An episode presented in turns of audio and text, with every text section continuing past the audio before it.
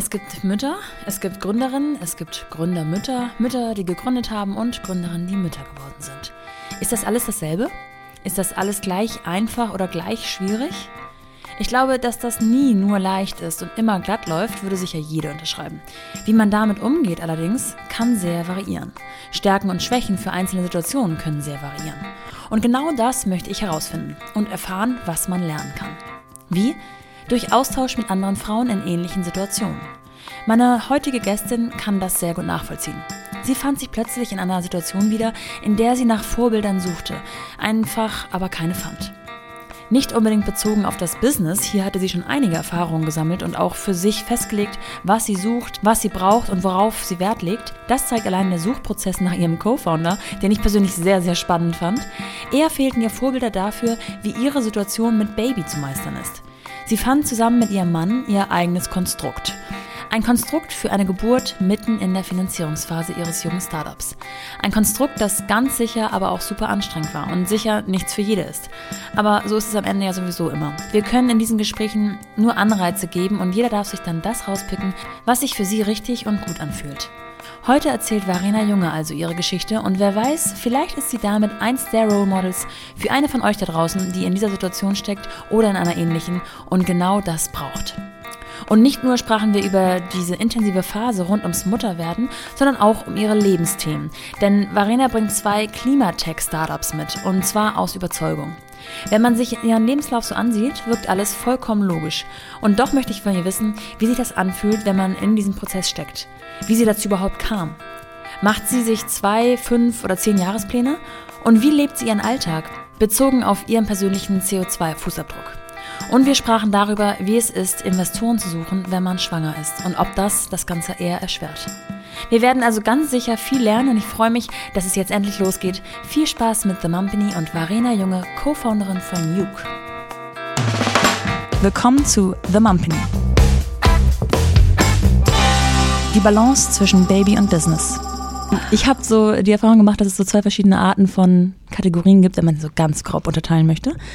Und ich würde es mal nennen, ähm, Gründen aus Leidenschaft oder Gründen für die Leidenschaft. Mhm. Ich lasse es kurz sacken. Ich würde dich ganz grob, du kannst mich ja mal ähm, korrigieren oder im Laufe des Gesprächs äh, das Gegenteil beweisen, in Kategorie 2 einteilen. Denn gar nicht so sehr, ähm, ich wollte unbedingt gründen und habe irgendwas gegründet, sondern es ist aus der Leidenschaft geboren quasi. Es ist so das, was ich so in der Recherche ähm, mir so gedacht habe, was deine Motivation sein könnte. Und ich finde, beide ähm, Kategorien haben so, haben so was für sich. Also haben, ist gar keine Bewertung, haben so mhm. ihre Berechtigung, aber haben manchmal einen anderen Purpose. Also der eine Purpose ist dann doch vielleicht eher monetär getrieben und der andere ist dann tatsächlich auch ähm, ja, die Passion dahinter oder das ähm, Weltverbessernde in deinem Falle. Ich stapel jetzt ganz hoch. Ja, ja, ja. wir fangen richtig, ähm, richtig oben an. Aber ich habe mir vor allem überlegt, wie wir in das Thema einsteigen, weil ich habe im Intro schon so ein bisschen erzählt, du bringst zwei, ja, würdest du es so benennen, Tech-Startups mit, mhm. ähm, die dein Leben prägen und geprägt haben. Und ähm, obwohl das ja ein Thema ist, was es gibt ja kaum ein Thema, was weniger alle, alle, alle von uns betrifft, ist es gleichzeitig ein Thema, was so viele von sich wegschieben. Und äh, in deinem Fall jetzt ganz konkret gesprochen äh, Strom- und CO2-Abdruck. um es plakativ zu machen. Und ich muss mich selber auch einschließen. Also Strom, ich weiß nicht, einmal am Jahr abzählen, ähm, ablesen, den Zähler ablesen und einmal im Jahr eine Rechnung bekommen und man denkt so, oh, ist so unsexy. Ja. ich muss in den Keller, wo ist dieser scheiß Stromableser nochmal? Und äh, ja, CO2-Abdruck ist natürlich deutlich äh, mehr in den Fokus gerückt in den letzten Jahren, würde ich schon fast sagen. Und das, mhm. damit bin ich wirklich häufiger konfrontiert. Aber wenn man sich mit dir beschäftigt, merkt man, das ist nicht ähm, seit gestern so bei dir, sondern schon eine ganze Weile in deinem Fokus. Ähm, jetzt darfst du endlich reden. Erzähl mal, seit wann dich diese Themen umtreiben und was du alles schon dahingehend erlebt hast, gemacht hast, auch in der Jugend quasi. Ah ja, ja, wie viel Zeit hast du Ja. ähm, genau, also long story short, ich habe ähm, mit ungefähr ich weiß gar nicht, wie alt ich da war, also 14 oder so muss ich gewesen sein, ja. ähm, da wurde der Weltklimarat Bericht veröffentlicht, ähm, die ja so ähm, alle vier Jahre veröffentlicht werden. Und ähm, ich habe das irgendwo aufgeschnappt, gelesen, wie auch immer. Und mich hat das damals dann halt überhaupt nicht mehr losgelassen. Ne? Ja. So, ich war so, what the fuck? Ähm, und äh, wieso spricht eigentlich nicht die ganze Welt darüber? Ja. Ähm, und habe dann ähm, genau angefangen, irgendwie mich darüber zu informieren, bin relativ schnell äh, Greenpeace beigetreten als Ehrenamtliche in so einer Jugendgruppe. Ja. Und äh, dann hat mich das Thema mitgenommen und begleitet und auch so, dass ich tatsächlich dann auch entschieden habe, auch Umweltwissenschaften zu studieren. Also ja. zu sagen, ich gehe da, das mache ich jetzt auch zu meinem beruflichen Thema und nicht nur so als ähm, sehr einnehmende ja. Freizeittätigkeit quasi, ähm, sondern ich will das auch wirklich ähm, beruflich äh, in meinen Fokus rücken. Mm, und äh, dann habe ich ach, die, ich habe gefühlt so äh, alles, was es im Bereich Nachhaltigkeit gibt. Ich habe Elektroautos gebaut, ich habe Solaranlagen in Thailand errichtet, ich habe ähm, Textil äh, Audits, also Audits in Textilfirmen ja. in ähm, Bangladesch und China auf Umweltstandards und Sozialstandards durchgeführt. Also mh, sehr viel Unterschiedliches gemacht, was aber immer so dieses verbindende Element Umweltschutz und Klimaschutz hatte.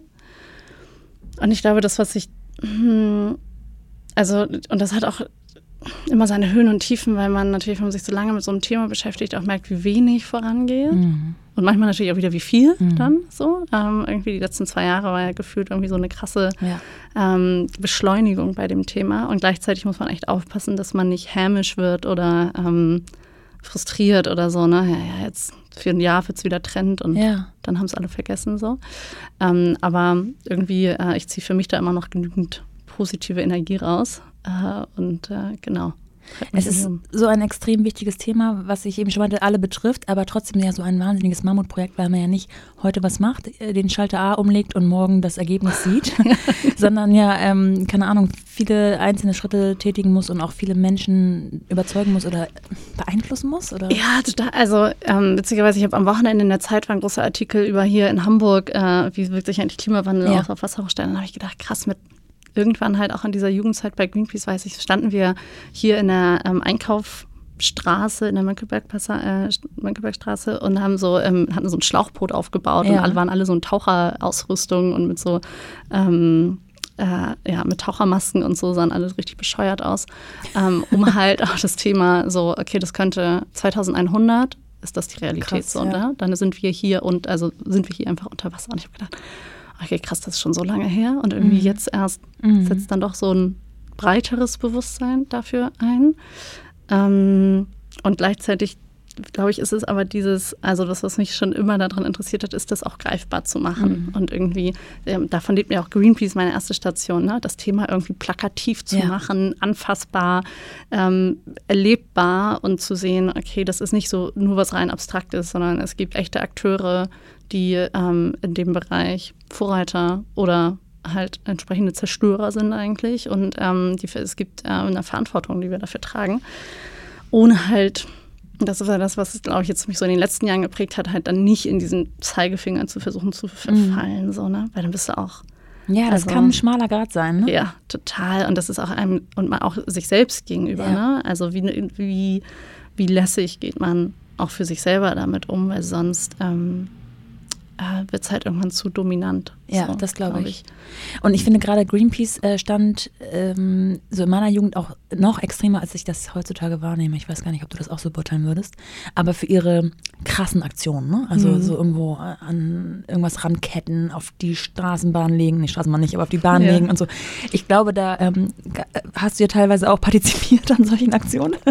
Ja, das ist totales Abenteuer, ne? Ja, so, also, genau, Adrenalin pur irgendwo. Und ich kann mir vorstellen, dass man so aus der Gruppe heraus auch total motiviert ist. Wenn man dann aber in der Mönckebergstraße steht und da gehen 1000 Leute an einem vorbei und einer hält an, der sich mal was anhört. Oder das ja. ist so die Wahrnehmung von Und das außen. ist so der eine, der sich eine Stunde mit dir diskutieren ja. will, warum das alles nicht stimmt. Und ja, oh Gott. Wie motiviert ja. man sich da oder wie bleibt man da ja, wirklich auch am Ball und denke nicht, ich würde jeden Einzelnen gerne schütteln. Versteht ihr es einfach mhm. nicht? Mhm ich glaube, dass man kann sich jetzt nicht bewusst dafür motivieren. Mhm. Ich glaube, das ist am Ende so echt Grundeinstellung. Ähm, irgendwie, ich, ich hänge mich halt nicht auf so ja. daran irgendwie. Und ich, ähm, äh, ich beschäftige mich nicht mit den Leuten, die äh, quasi im, im, Widerstand dazu sind, sondern ich gucke ah, irgendwie ja. auf das, was nach vorne gerichtet passiert. Ähm, ich beschäftige, ich umgebe mich mit Leuten, die müssen nicht alle äh, Klimaaktivisten in ihrer Freizeit sein, aber irgendwie, wo man so das Gefühl hat, äh, die, ähm, mit denen kann man auch dazu Rückhalt haben und darüber sprechen. Und es müssen nicht alle sein, so, ne? Mein ja. Freundeskreis müssen jetzt nicht irgendwie alles Leute sein, die Klimaschutz äh, als Top 1 auf der ja. Agenda haben, aber ähm, irgendwie, ja, ich beschäftige mich, um ehrlich zu sein, genau. Ich ist, äh, es äh, juckt mich nicht. Ich interessiere mich nicht dafür, für die, für ah, die, die da ähm, irgendwie schlechte Laune verbreiten und ähm, versuchen, das Ganze runterzuziehen, sondern ich versuche mich auf die Sachen, die vorangehen, zu konzentrieren. Das ist, glaube ich, eine ganz gute Lebenseinstellung auch auf viele andere Dinge bezogen.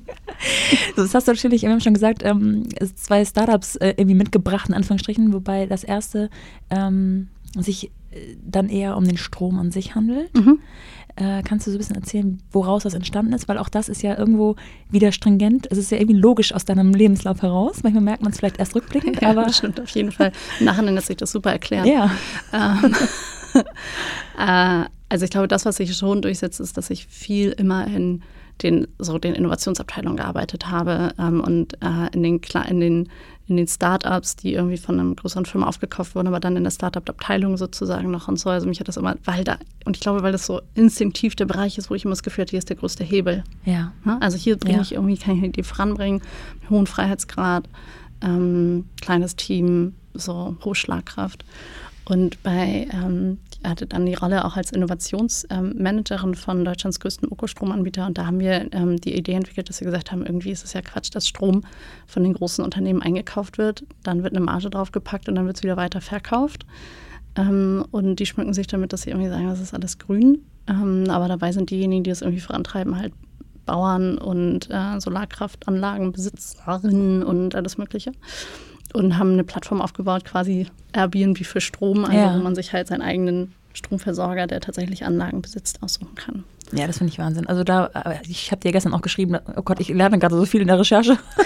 Das war mir alles überhaupt nicht so bewusst. Das finde ich irgendwie total traurig, dass ich ähm, Strom ist halt verdammt unsexy. Ja. Es ist verdammt es, unsexy. Und das ist er muss da sein irgendwie gefühlt. Mm, und ja. dann ist es für die meisten schon okay. Total. Und das, ich kann es auch verstehen. Also ich kann es auch verstehen, dass man, uh, I've got one million things, ne? Ja. Irgendwie. Und mm, also trotzdem der Versuch, das aus dieser Ecke ein bisschen rauszuholen. Ich glaube, es hat auch in ähm, gewissen Ansätzen geklappt.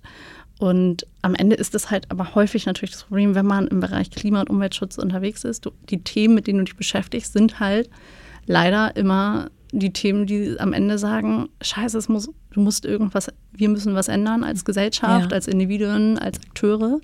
Und am Ende merkt man ja schon, wie schwer es einem fällt, sich selber zu verändern und regelmäßig zum Sport zu gehen, ja. so ungefähr. Und wenn jetzt auch irgendwie dazu kommt, dass ich irgendwie Verhaltensweisen verändern soll, weil da so ein ähm, das Thema Klimawandel auf der Agenda steht, das ist einfach schwierig. Aber wenn wir es mal plakativer machen und äh, jemand, äh, der sowieso ähm, den Stromanbieter eigentlich wechseln will, aber es immer wieder vor sich hinschiebt oder auch nicht so richtig weiß, ja, irgendwie schon Ökostrom, aber ist der so verlässlich wie und so. Kannst du ein bisschen erklären, wie diese Plattform funktioniert? Also, ja, ähm, woher weiß ich, welche Entscheidung ich treffen muss? Das Gute ist, man darf an der Stelle, also das eine ist natürlich einen unterschiedlichen Preis, also ne, irgendwie ähm, Kati, die eine Solaranlage äh, auf dem Hof in Brandenburg hat oder äh, Ulf, der eine Windkraftanlage in Berlin hat, haben, setzen ihren eigenen Preis fest. Ja. So. Das heißt, man hat man hat den klassische Kriteriumpreis, ähm, wonach man sich orientieren kann und den Rest darf man äh, für sich entscheiden anhand entweder stehe ich irgendwie, will ich Windkraft unterstützen, will ich Solaranlage, will ich Wasserkraft unterstützen, habe ich irgendwie Bock vielleicht, dass das auch eine Frau ist, der mhm. die Anlage gehört. Mhm. Ähm, und genau, ähm, das sind alles äh, Aspekte, ähm, wonach man dann auch im Zweifelsfall emotional für sich ja. äh, entscheiden darf ähm, und kann. Und diese Informationen sind gebündelt auf der Plattform oder ähm, muss ich die noch irgendwie Genau, nee, genau. Das ist deswegen meine ich so wie Airbnb, ne? Also mhm. das sozusagen ähm, hast, hast, diese Profile, ähm, hast diesen Blick drauf und kannst dich dafür entscheiden. Und ähm, am Ende ist das dann, also der Stromwechsel sind in, ist in fünf Minuten getan ja, und ja. um alles andere kümmert sich das Team. Ähm, also wir brauchen nicht mehr Informationen als die Zählernummer und den Namen äh, und die Adresse. Ähm, das ist mittlerweile allerdings auch echt Standard in der ganzen Energiebranche. Die meisten haben trotzdem immer so riesige Angst ja. davor. Ja, weil das so mit Verträgen zu tun ja, hat und genau. so. Papierkram. Und, ja. ja, also ist das die Zählernummer oder ist ja. das die Kundennummer? Ja. Wo liegt die eigentlich? Ich habe gerade gestern Abend dann nochmal mit ein paar Freundinnen darüber gesprochen und auch so abgefragt, von dem sie Strom beziehen. Mhm. Und dann wissen es wahrscheinlich gar nicht. Ja, es ist wirklich erschreckend. Also viele wussten es nicht. Äh, wussten dann aber zumindest, wo sie nachgucken sollten. das lag dann irgendwo ordentlich im äh, Ordner. Aber ähm, manche haben dann auch gesagt, ich habe dann ein bisschen erzählt von, dem, von der Plattform, also Anyways heißt die, ne? Mhm. Das darf man ja mal sagen. Ähm, äh, und dann war, kam die Frage auf, ja, aber was ist denn, wenn jetzt äh, Kai Uwe da fällt ein Baum auf seine Solaranlage, jetzt mal ganz grob gesagt. Und dann hat er, kann er nicht mehr liefern. Habe ich dann auch keinen Strom mehr? Also ist das irgendwie geregelt? Das sind, genau, ja, das sind halt genau, das sind die Ängste, die uns von Anfang an so begegnet sind. Ähm, deswegen ähm, gibt es halt Anyway als Plattform, wir sorgen dafür, dass, weil die Solaranlage produziert ja auch nicht 24 Stunden am Tag Strom, mhm. selbst wenn sie gut funktioniert. Ähm, und äh, wir kaufen dann ähm, zusätzlichen Ökostrom aus Wasserkraft dazu ein, ähm, weil Wasserkraft ist halt ja. halt das Einzige, was quasi konstant und unabhängig ist jetzt irgendwie von Wind und Wetter. Ähm, und damit füllt man dann quasi auf und für den Fall, also die Risikowahrscheinlichkeit, dass sowas eintritt, ist sowieso sehr, sehr gering. ja, Aber stimmt. für den Fall ähm, äh, ist es auf jeden Fall sichergestellt. Okay. Das hast du fünf Jahre gemacht, ne? Ja, knapp, genau. Knapp fünf Jahre. Mhm. Und dort ist auch die Idee zum nächsten, also ich, ich stolper immer so ins nächste rein, würde ja. ich mal sagen. Also es ist jetzt nicht so, dass, ja, ich bin nie, ich bin weit entfernt davon, so zehn Jahrespläne zu haben und zu wissen, so dann bin ich da. Ja. Ähm, bei mir ergibt sich, glaube ich, das meiste einfach so aus der, ich mache das nächste und das nächste und dann kommt noch das hinzu und ähm, irgendwie ergibt sich das. Und ähm, die Idee für das andere Startup ist auch bei Anyway entstanden und hatte dann da aber irgendwie keinen Platz und keinen Raum, weil es zu anders war und nicht dazu gepasst hat mich aber weiterhin so gefesselt irgendwie. Und ich hatte so das Gefühl, ah, da ist, da sind einfach so ein Bauchgefühl, ne, wo man so merkt, so, und jetzt lässt mich nicht los, ich denke drüber nach, ich recherchiere nochmal dazu, düm, düm, düm, ich mache erste Tests dazu, ähm, bis ich dann halt mich mit meinen ähm, Mitgründern von Anyway ähm, und den Gesellschaftern und dann am Ende auch dem Team hingesetzt habe und überlegt habe, wie kann das aussehen, ist das, ähm, wenn ich diese Idee weiterverfolgen will. Ja. Ähm, und wir dann so ein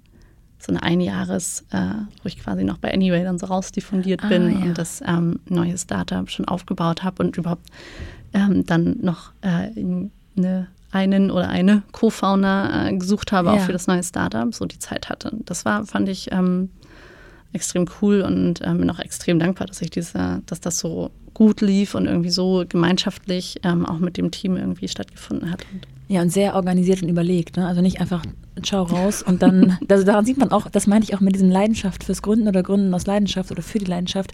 Es ging dir nicht darum, das nächste Unternehmen zu gründen, mhm. sondern das ist eine Herzenssache und du willst sie auch in guten Händen wissen wahrscheinlich. Das ist und halt deswegen, auch ein Baby, ne? Ja, natürlich. Also am Ende ist so ein äh, ja. Unternehmen ist halt immer ein Baby und ähm, ist cool, wenn man es wachsen sieht und ja. irgendwie sieht, so was passiert und es ist auch cool, wenn es dann so seine eigenen Wege geht dann alles. Ähm, aber man hängt natürlich schon dran. Ja. ja.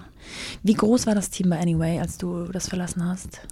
Ähm, wir, also waren wir so wahrscheinlich 25, 30 ah, ja. Leute.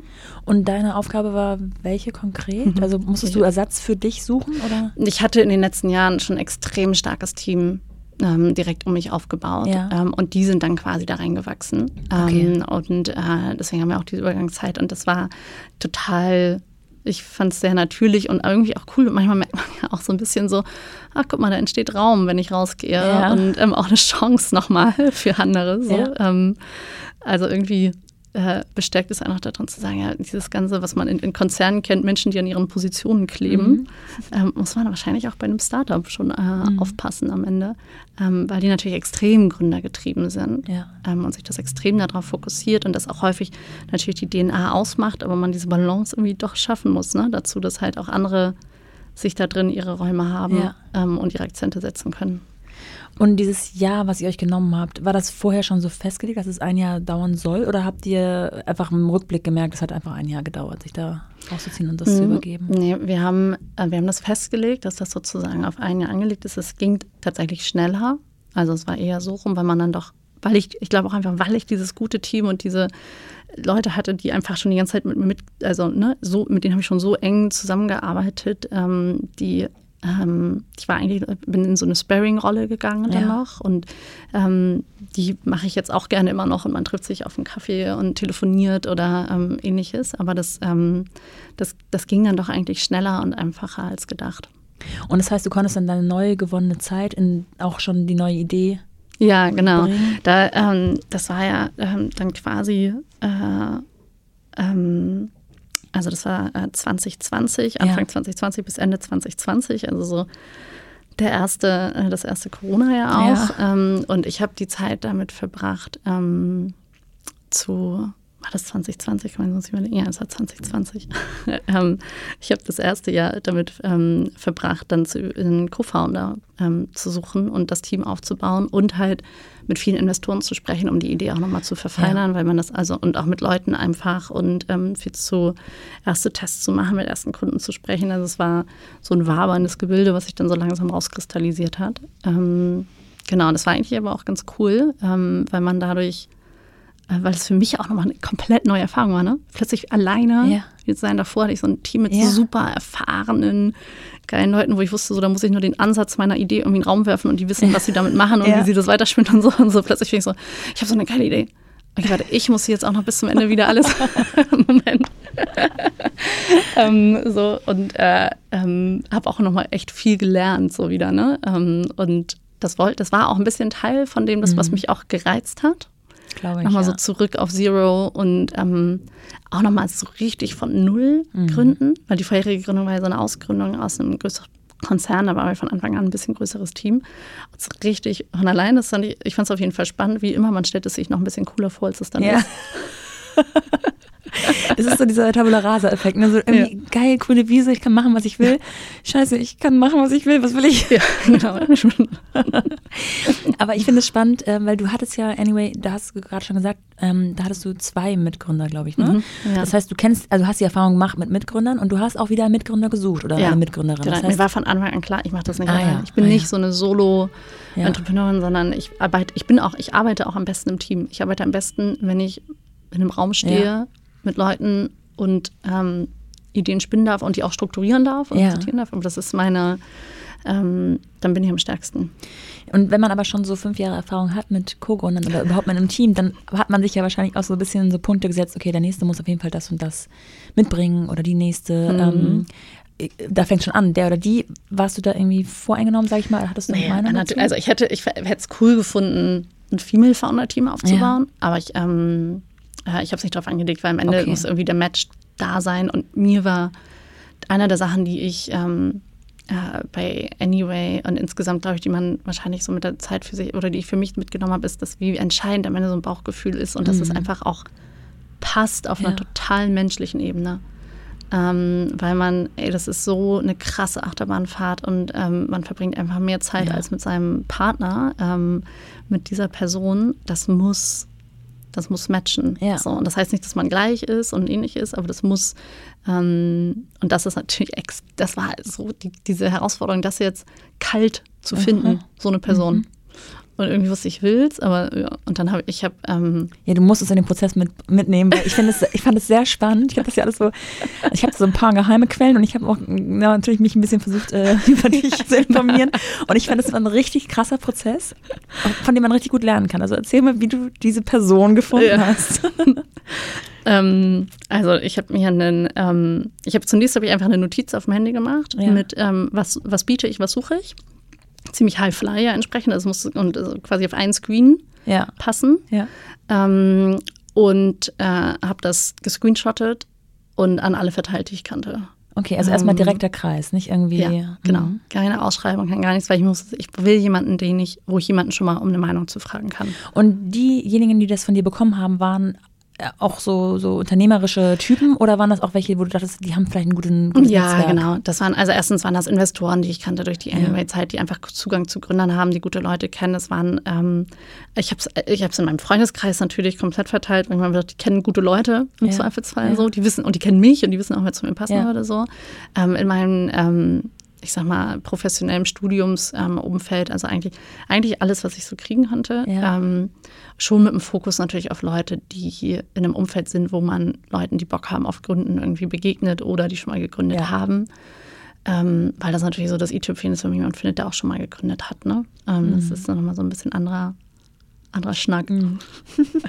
und ähm, genau, das habe ich sozusagen verteilt und dann kam erstmal erstmal gefühlt nichts, dann habe ich nochmal die nächste Runde verteilt, so am Anfang, ne? die mhm. engere Kreis und dann nochmal weiter. Und dann hatte ich ähm, am Ende irgendwie knapp 40 Bewerbungen. Ach, krass. Und war so, okay, wow. Ein bisschen mehr. Und ich hatte mir aber in der Zwischenzeit halt überlegt, okay, wie, wie finde ich jetzt eigentlich raus, dass diese Person ne, in der doch ja. relativ überschaubaren Zeit und habe mir halt so einen Prozess überlegt, dass ich gesagt habe, okay, ich, erstens will ich nicht, dass nur meine Meinung dazu zählt. Ja. Ich brauche die Meinung von Dritten dazu. Ja.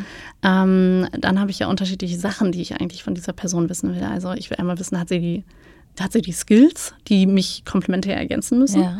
Und das Problem ist, die kann ich nicht überprüfen, weil ich habe ja diese Skills nicht. Das heißt, ja. da bin ich die Richtige, ja. um das zu checken. ähm, und ähm, ist, äh, ist das ein Fit in Bezug auf, wie wir arbeiten? Mhm. Oder können wir damit umgehen, wie, mhm. wir mit, wie wir arbeiten, auch wenn wir unterschiedlich sind in dem, wie wir arbeiten?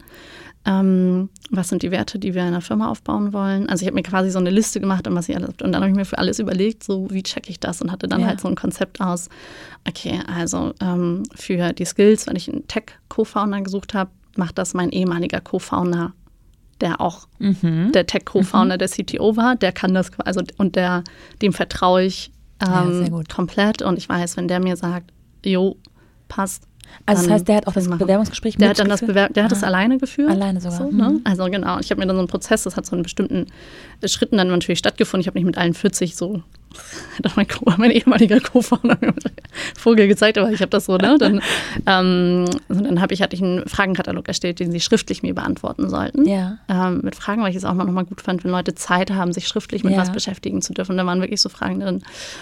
Ach, von bis irgendwie, ähm, äh, wie was war so im letzten Jahr die größte Herausforderung? Ähm, was sind die drei Punkte, die ich beschreibe? Also ja. sehr gemischt, aber ich wollte den Leuten Zeit geben, dass sie das schriftlich für sich beantworten dürfen mit Ruhe und Zeit. Und dann habe ich mich mit ihnen getroffen und das durchgesprochen quasi und nachgefragt und ja. nachgehakt.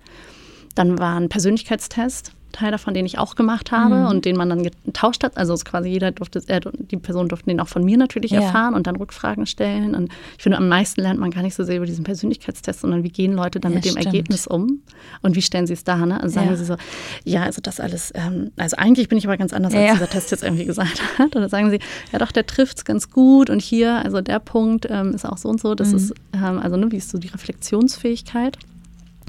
Ähm, dann ähm, habe ich auch noch andere Leute, die, denen ich vertraue. Also insgesamt mein, mein der andere Co-Founder, Ex-Co-Founder, der hat dann auch ein Gespräch geführt, weil ich wusste, dass der ähm, sehr weil ich dem unglaublich vertraue und ich wusste, der weiß auch sehr, wie ich ticke ja. und hat auch eine gute Meinung dazu und uns im Zweifelsfall auch sehr offen und ehrlich damit, ob er sagt, das passt oder das passt nicht. Ja. es kann ja noch die beste Person sein und sie passt einfach. Also, ne, ja, man ist, es ja, knirscht und trotzdem irgendwie, weil ähm, so ist. Und genau, also haben wir einen sehr, sehr umfangreichen Prozess überlegt. Ähm, könnten auch noch unterschiedliche andere Sachen dazu und ähm, inklusive dann Probearbeiten am Ende. Also, dass man sich eine Aufgabe nimmt und einfach mal gemeinsam, die Leute hatten ja alle ein Job und ich habe ja auch noch bei Anime Über gemacht, aber dann sozusagen so in den Abendstunden ist ja auch schon ein Commitment, was man darüber ja, abfragt, ähm, dass man sich damit beschäftigt hat. So. Und das, das Witzige ist natürlich, man überlegt sich so diesen ganzen perfekten Prozess ne, und durchläuft den auch. Ähm, und die Quintessenz ist aber, dass hätte ich nur nach Bauchgefühl entschieden, nach dem ersten nach dem ersten Telefonat quasi, hatte ich mit allen ja. Bauchgefühl. Hätte ich, eine Gänsehaut. hatte ich mich wahrscheinlich genauso entschieden. Ach, Wahnsinn, ja gut. So, ne? Und es war am Ende so eine Bestätigung, ja ja. von einem Bauchgefühl, ähm, was irgendwie da war. Und was dann auch nochmal so abrutscht, ne? Weil man dann irgendwie nochmal so merkt, so, wie das immer so, so auf den ersten Blick passt alles. So denkt man so, oh, okay, wow, ja. geil. so, und, dann, ähm, oh ja, und mit meinem Co-Founder Antran heißt er, ähm, ich dann gefunden habe, wir haben uns halt abends, äh, hatten wir auch das Glück, dass wir jetzt beide in Hamburg wohnen und tatsächlich auch in der Nähe. Und dann haben mhm. wir uns mhm. abends immer zu Corona-Zeiten ja auf ein Bier spazierend irgendwo ja. getroffen und halt auch so Themen durchgesprochen. Irgendwie, was ist uns wichtig, was sind Werte, was haben wir gelernt, hat halt auch ja, Gründungserfahrung und ähm, dann konnte man sich natürlich super gut darüber austauschen, so was wollen wir nicht nochmal machen, ja, was haben wir genau, gemacht, genau, das ist ja haben wir uns wichtig. richtig die Nase gehauen.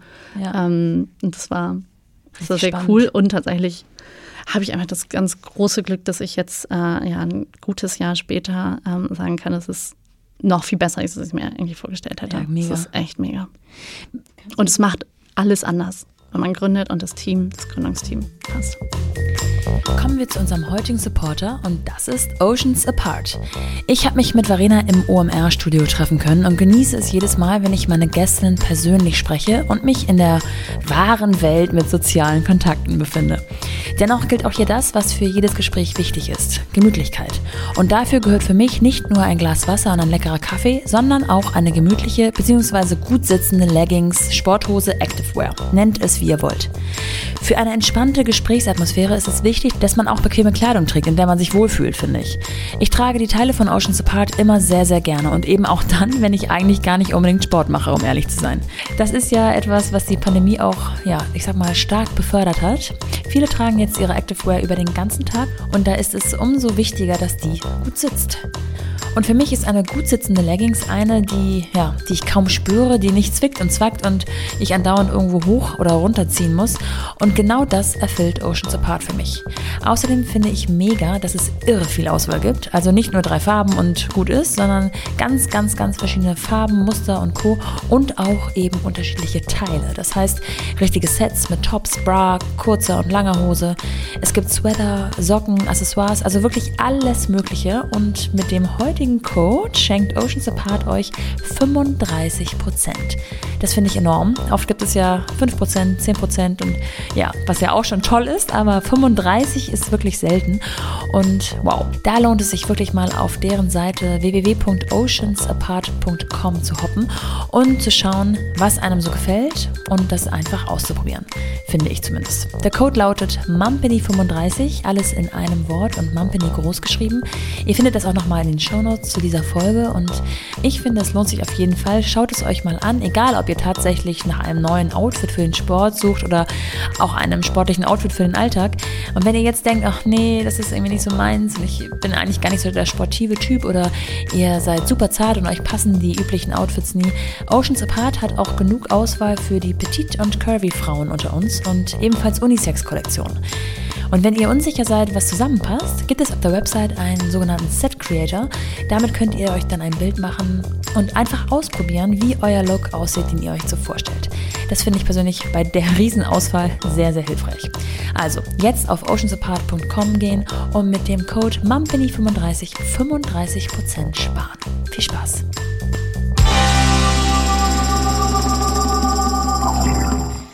Kannst du, also du hast gesagt, im Mai hat das ungefähr angefangen? Genau, und dann, also. Ähm, Wann hattet ihr euch? Ja, ähm, dann losgelegt, ähm, war ja auch noch vorher in einem anderen Job und so. Losgelegt, glaube ich, im Oktober 2020. Okay, okay.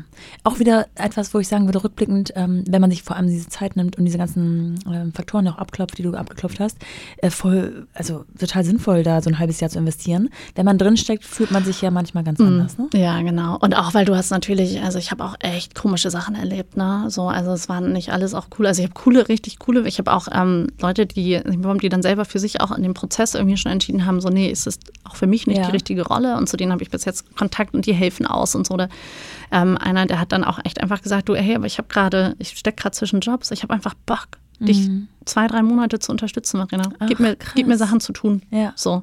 Was kann ich machen? Wie kann ich dir helfen? Mega. So. Und das war so, also das war so genial. Ja. Das war so cool einfach, weil ich auch nicht mehr jeden Tag alleine in ja. meinem Sumpf saß irgendwie. Ähm, und weil ich halt jemand bin, der sehr davon zehrt, im Austausch zu sein. So. Und das gerade, es ist ja auch ein Witz, dass das gerade in der, in der Anfangs-, also in dem ersten Jahr der Pandemie quasi passiert, wo eh alles anders ist und man äh, sowieso nicht mehr den Alltag hat, den man Total, sonst hat. Ja, ja. Und ich finde auch, ähm, es kristallisiert sich schon viel raus, wenn man einfach auch Leute akquirieren möchte, die eigentlich ja in einem Job sind und die ja auch ein gewisses Risiko eingehen müssen. Ähm, was dazugehört, ne, beim Gründen, mhm. das ist einfach so.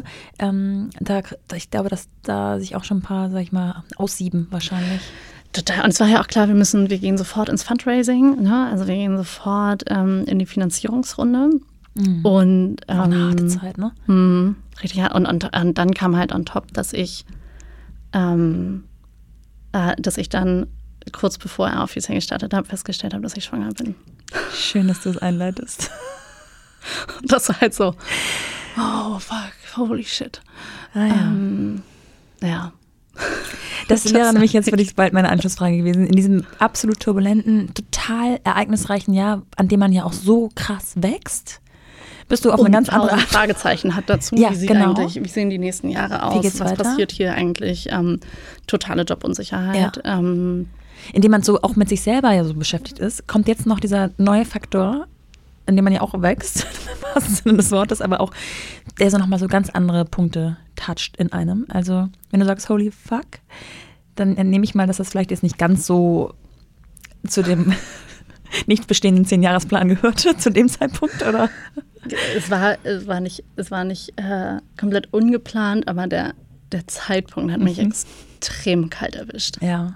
So, ähm, ich, ähm, ich bin auch aufgrund von medizinischen Faktoren ausgegangen, dass das, ähm, äh, dass das einfach ein paar Jahre Ach, sich ja. ziehen wird. Mhm. Und, ähm, und das war nicht so. Und das hat mich echt richtig auf kaltem Fuß erwischt, weil ich halt so war, ich bin gerade dabei, ein Ja. Business aufzubauen. Das ist gerade das Baby, auf das ich mich fokussiere irgendwie und ähm, ich habe Commitments und ich will das auch. Also es war ja nicht so, dass ich irgendwie sage, so, ah, ich habe irgendwo einen Vertrag unterschrieben. Scheiße, sondern ich will das Ja. auch. Ähm, wie soll das, und für mich war wirklich dieses, wie soll das nur funktionieren? Wie soll das, jeden Tag aufgewacht und habe gedacht, wie soll das, scheiße, scheiße, scheiße, Ja. wie soll das funktionieren? Wann, in welchem Monat hast du das erfahren, ungefähr? Also, Ich habe das, ähm, das war dann, ähm, da gab es Antoine Ähm, auf jeden Fall schon an deiner Seite. Ne? ja, genau, also das, ähm, ich habe ihm dann quasi, also quasi zu seinem ersten Arbeitstag, Ah ja.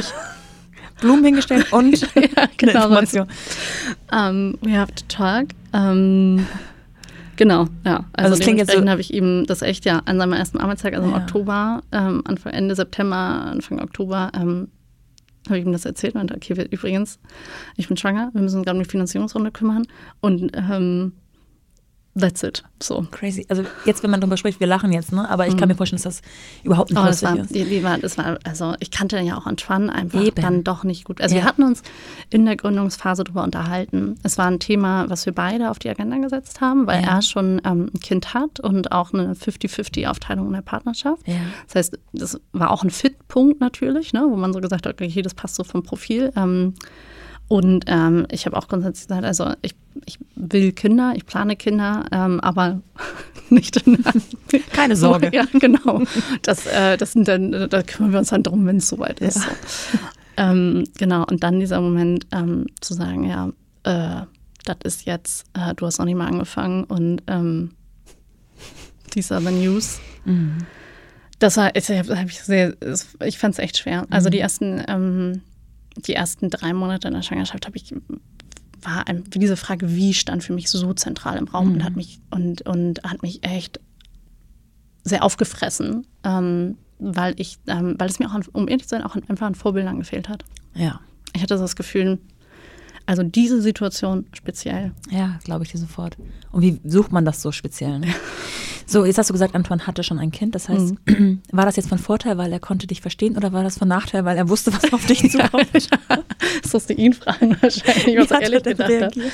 Er hat super cool reagiert, er hat sich sehr gefreut. Ähm, und ähm, also man muss auch dazu sagen, ich bin vom Typ dann jemand, wenn ich das präsentiere, dann präsentiere ich es mit einer Lösung. Ah ja. Das heißt, für mich war auch klar, wenn ich es ihm sage, dann brauche ich für mich, dann, ich brauche eh Ja. für mich einen Plan. Ja. So, das war, das war von Anfang an so, okay, wie? Das muss ich ja beantwortet kriegen.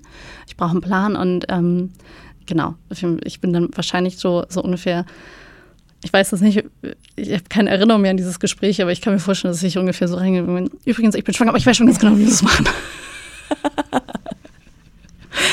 Ja, und Ähm, wie, wie hast, was hast du dir überlegt? Also ich meine, ähm, das klingt jetzt, als ob du sozusagen, wenn du, wenn Probleme oder sagen wir mal Herausforderungen auf dich zurollen, das erstmal für dich selber verarbeitest ähm, und dann mit einer Lösung an den äh, Gegenüberliegenden herantrittst. Aber das ist ja eine Herausforderung, die du nicht alleine trägst, sondern Mhm. Ja. du bist ja in einer Beziehung. Es ist ja nicht so, dass du jetzt allein ähm, erziehend wärst oder so. Ja. Das gibt es ja auch noch. Oh Ähm, Gott, ja, genau. Äh, das wäre unmöglich in der Situation. Ähm, genau. Ich, und ich bin, also ich mache das nicht komplett mit mir allein aus, sondern ich habe in der, in der Zwischenzeit total viel mit natürlich ähm, Freunden und Freundinnen Ja. Gesprochen, um ein Gefühl dafür zu kriegen, auch irgendwie, was ist möglich, was nicht, ähm, und mich dem Thema so anzunähern.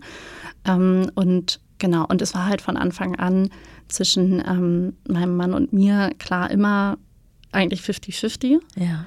Und dann stellte sich jetzt aber so ein bisschen die Sache so, um ehrlich zu sein, 50-50 wird nicht funktionieren für mich, nicht in dieser Phase. Mhm. So, ich, ähm, äh, genau, und dann, ähm, er hatte für sich total klar, dass er auch Bock hat auf Elternzeit und das machen will. Und ich bin dann halt zu dem Punkt gekommen, wo ich gesagt habe, ich glaube, ich werde, ich werde keine Elternzeit nehmen können. So, das ist nicht, ist nicht drin. Ich kann nicht ähm, für einen Monat oder so rausgehen. Ja. Ähm, in so einer jungen Gründungsphase. Ja. Ähm, das ist irgendwie nicht möglich. Und äh, genau, und dann haben wir ein bisschen gebastelt und wir haben einen totalen Best-Case-Szenario aufgebaut, wo wir einfach gesagt haben, wir hoffen, dass wir das alles irgendwie so hinkriegen und das irgendwie klappt.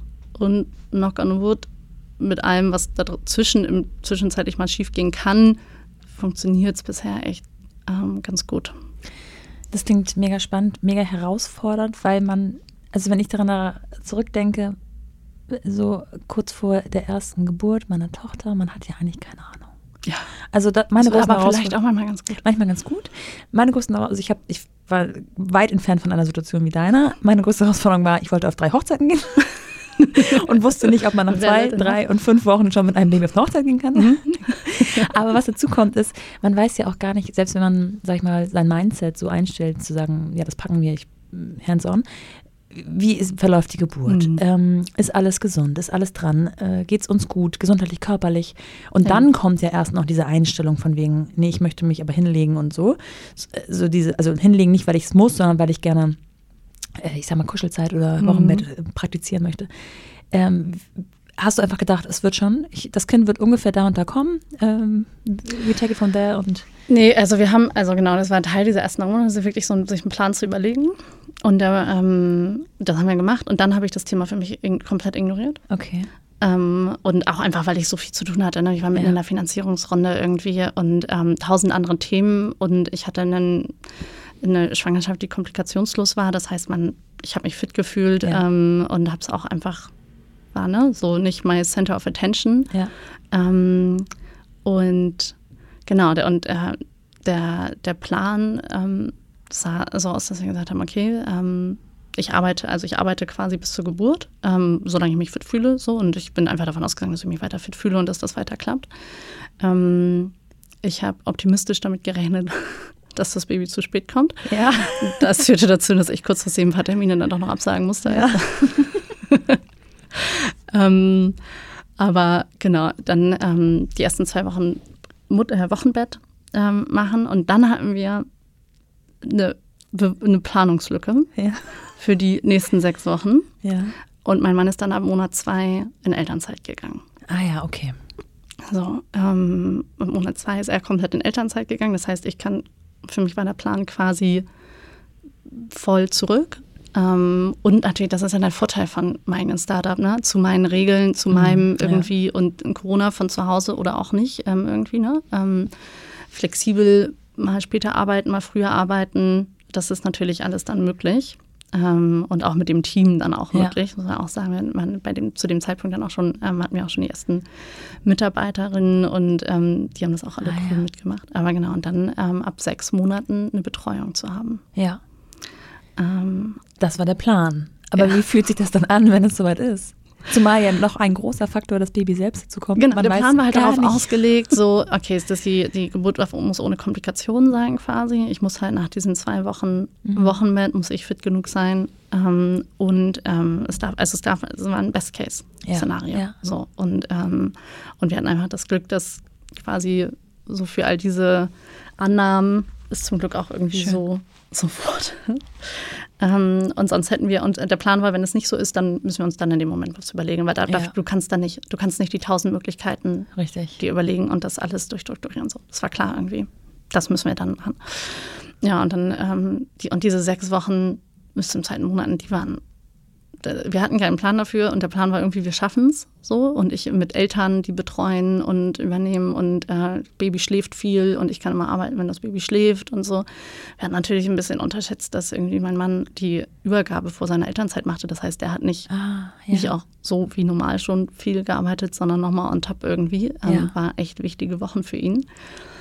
Hätte man sich wahrscheinlich auch voll überlegen können. Ähm, und äh, klar, Baby schläft irgendwie, aber wird immer weniger ja. mit der Zeit. Ja.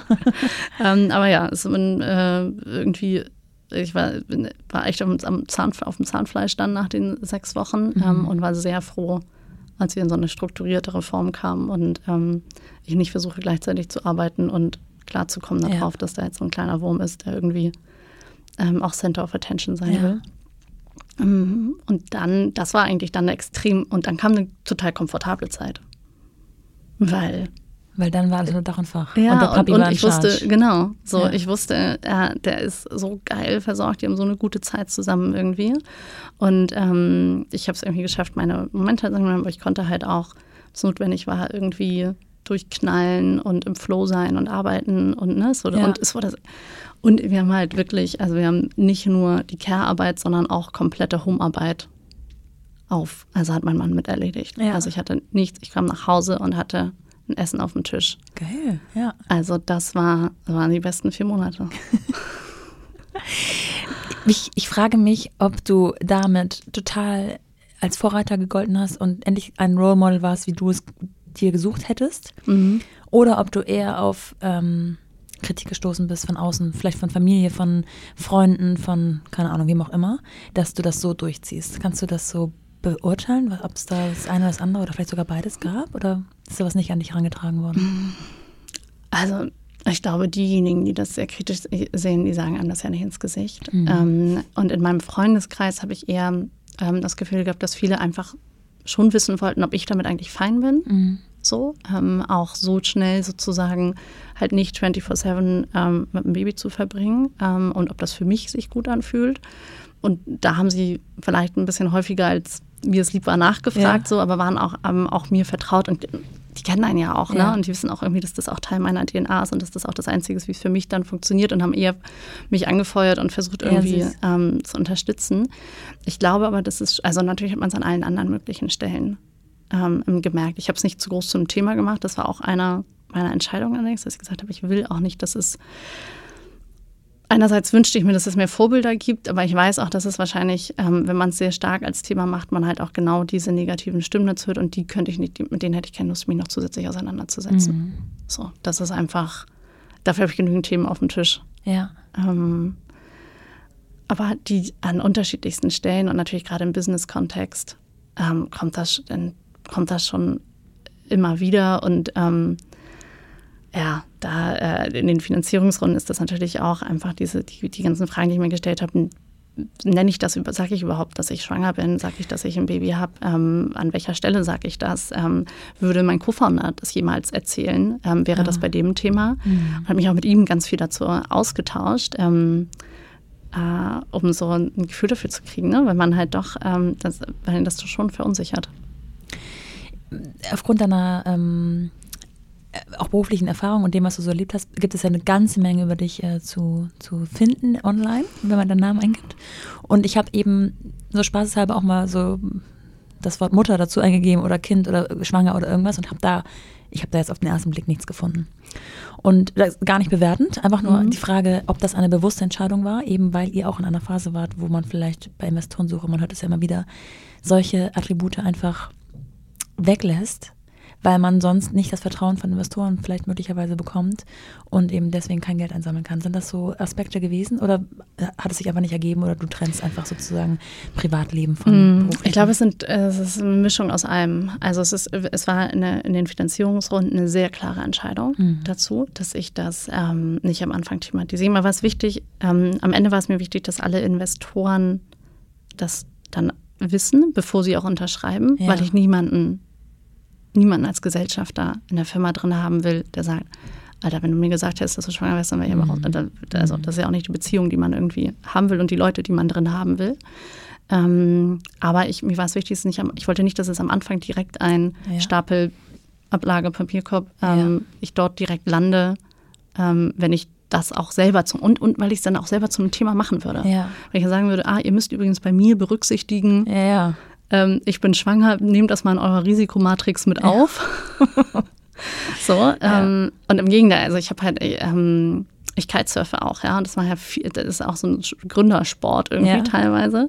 Und ähm, da habe ich mir gedacht, das Verletzungsrisiko und mhm. das Ausfallrisiko bei solchen Extremsportarten, die es letztendlich sind, wenn man sie sich einfach mal von einer Risikoperspektive betrachtet, was ist der Unterschied zu einer Schwangerschaft, wo es das Risiko einer Komplikation gibt und ähnliches. Oh ja, ja. Also das ist ja. eigentlich ähm, so und keiner und die, die, ganzen Gründer laufen draußen rum und prahlen mit ihren Extremsportarten und keine Ahnung was. Und ähm, da habe ich mich dann schon manchmal gedacht, ah, ich würde es vielleicht doch lieber ein bisschen mehr auf, aufs Brot schmieren, so das Thema. Ähm, habe mich dann aber trotzdem dagegen entschieden, weil ich gesagt habe, das Risiko, dass ich, ich bin könnte damit eine Vorreiterin sein, aber aktuell ist man halt genau in diesem, in diesem Zwiespalt. Ja.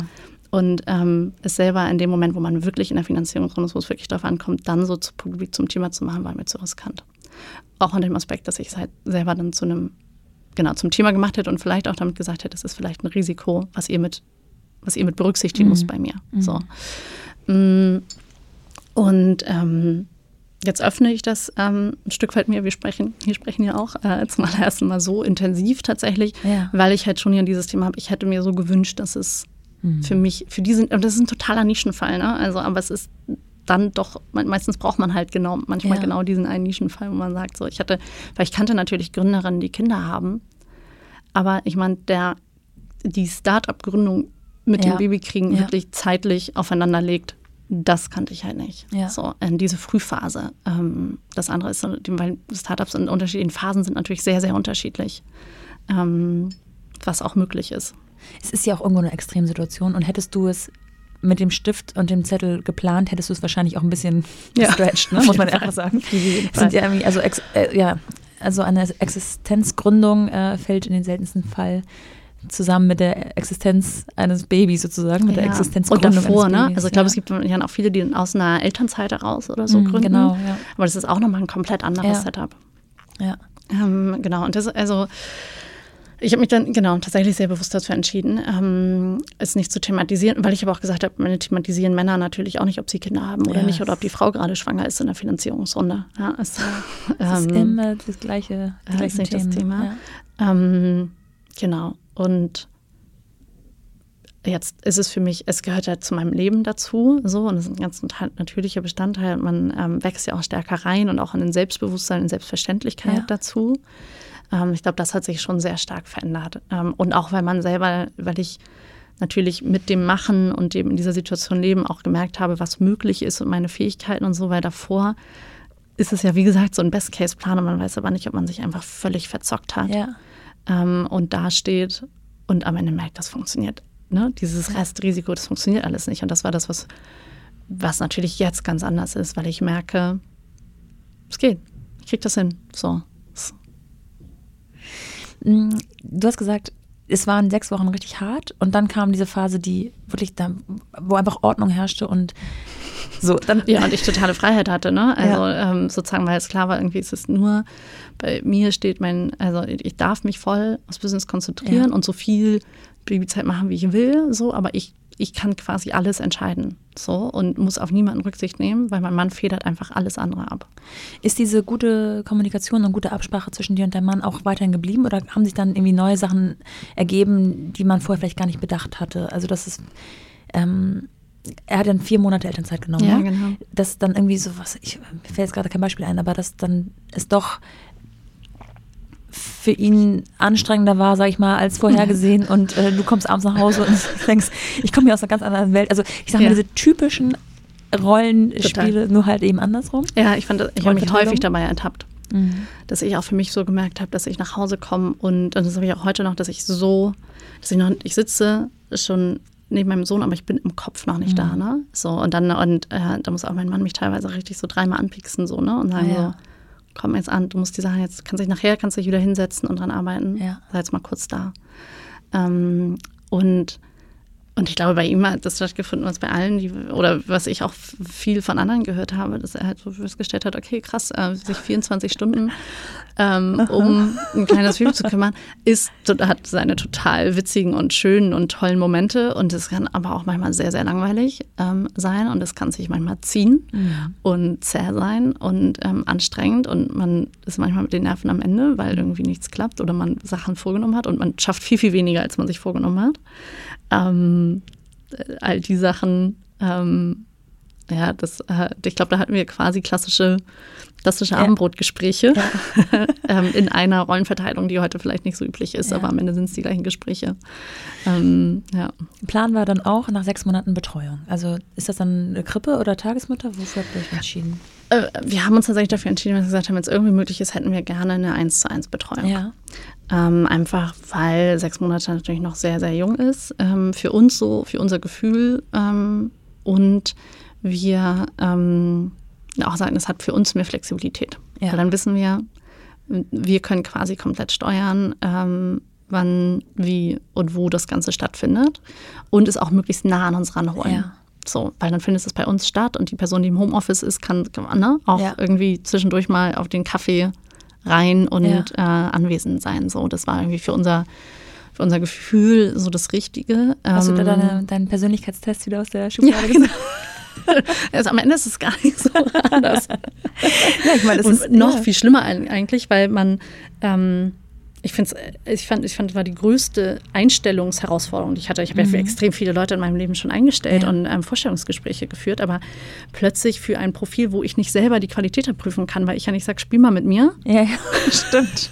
So, oder wie ja. würdest du mich denn jetzt im Schlaf singen, so ungefähr? Seid ihr so? Schöne Vorstellung. ähm, und ich ja auch äh, so die Qualitäten, die ähm, ein Kind von so einer ähm, Betreuerin und einem Betreuer braucht.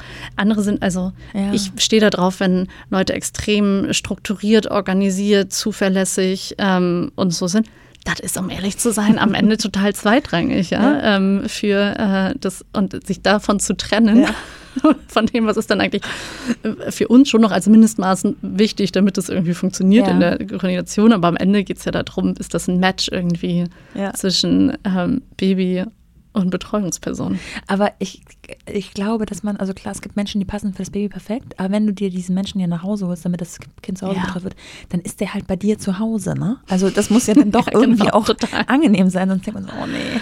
Es gibt doch diese, sonst flieht man dann dauernd, wenn dieser Mensch ja, da ist. Ja, genau, oder hat dann ein schlechtes Gewissen, ja. Ne? Also so. so. dass man irgendwie denkt, so, ah, fühlt sich das gut an. Und ähm, auch da haben wir einfach wieder, also mein, mein Mann hatte die, äh, kleine Anekdote. Mein Mann hatte die Aufgabe, sich um das Thema zu kümmern. Das war eine ja. der Aufgaben in der Elternzeit. Ähm, und hat es extrem gewissenhaft und früh angefangen und äh, tausend ähm, Interviews geführt, alles abgegrast, was es irgendwie so gab.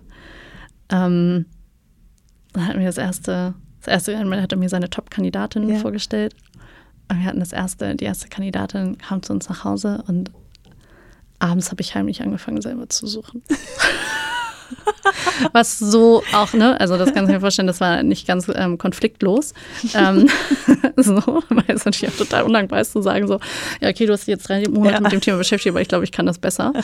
ähm, und ähm, bin dann auch sehr schnell auf die Schnauze gefallen, weil ich auch gemerkt habe, ah, okay, so die Themen, die er hatte, nämlich irgendwie, es ist auch extrem schwierig, überhaupt Leute für den Stundenumfang, mhm. den wir auch gesucht haben, zu finden. Es gibt überhaupt nicht so viel. Dann Leute, die irgendwie zuverlässig sind, die auch noch am zweiten Mal anrufen, noch ans Telefon gehen. Ah, ja. ähm, ist ähm, echt herausfordernd.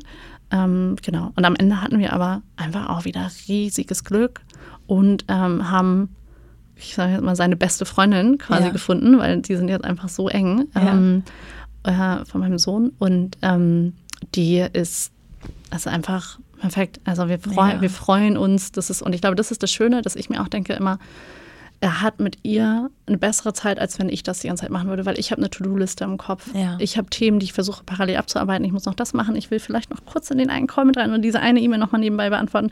Und jetzt habe ich sehr dezidiert Zeit mit ihm und die ist sehr konzentriert ja. ähm, und die ist schön. Ähm, und ich wäre nicht die richtige um, ähm, um so viel Zeit mit ja. ihm zu verbringen. Jetzt haben wir ganz viel über dein erstes Startup geredet, über dein Baby und noch gar nicht inhaltlich über das zweite Startup. Was machst du denn jetzt eigentlich? Also, ähm, so, du hast dich zurück, nee, du warst ja eigentlich gar nicht weg, also von wegen zurückgekämpft, du warst eigentlich gar nicht weg. Und jetzt geht es so richtig los äh, mit dem kleinen Zusatz, dass du jetzt neuerdings Mutter bist. Ähm, und wir befinden uns jetzt, warte mal, ein halbes Jahr, Ende letzten Jahres ungefähr. Mhm.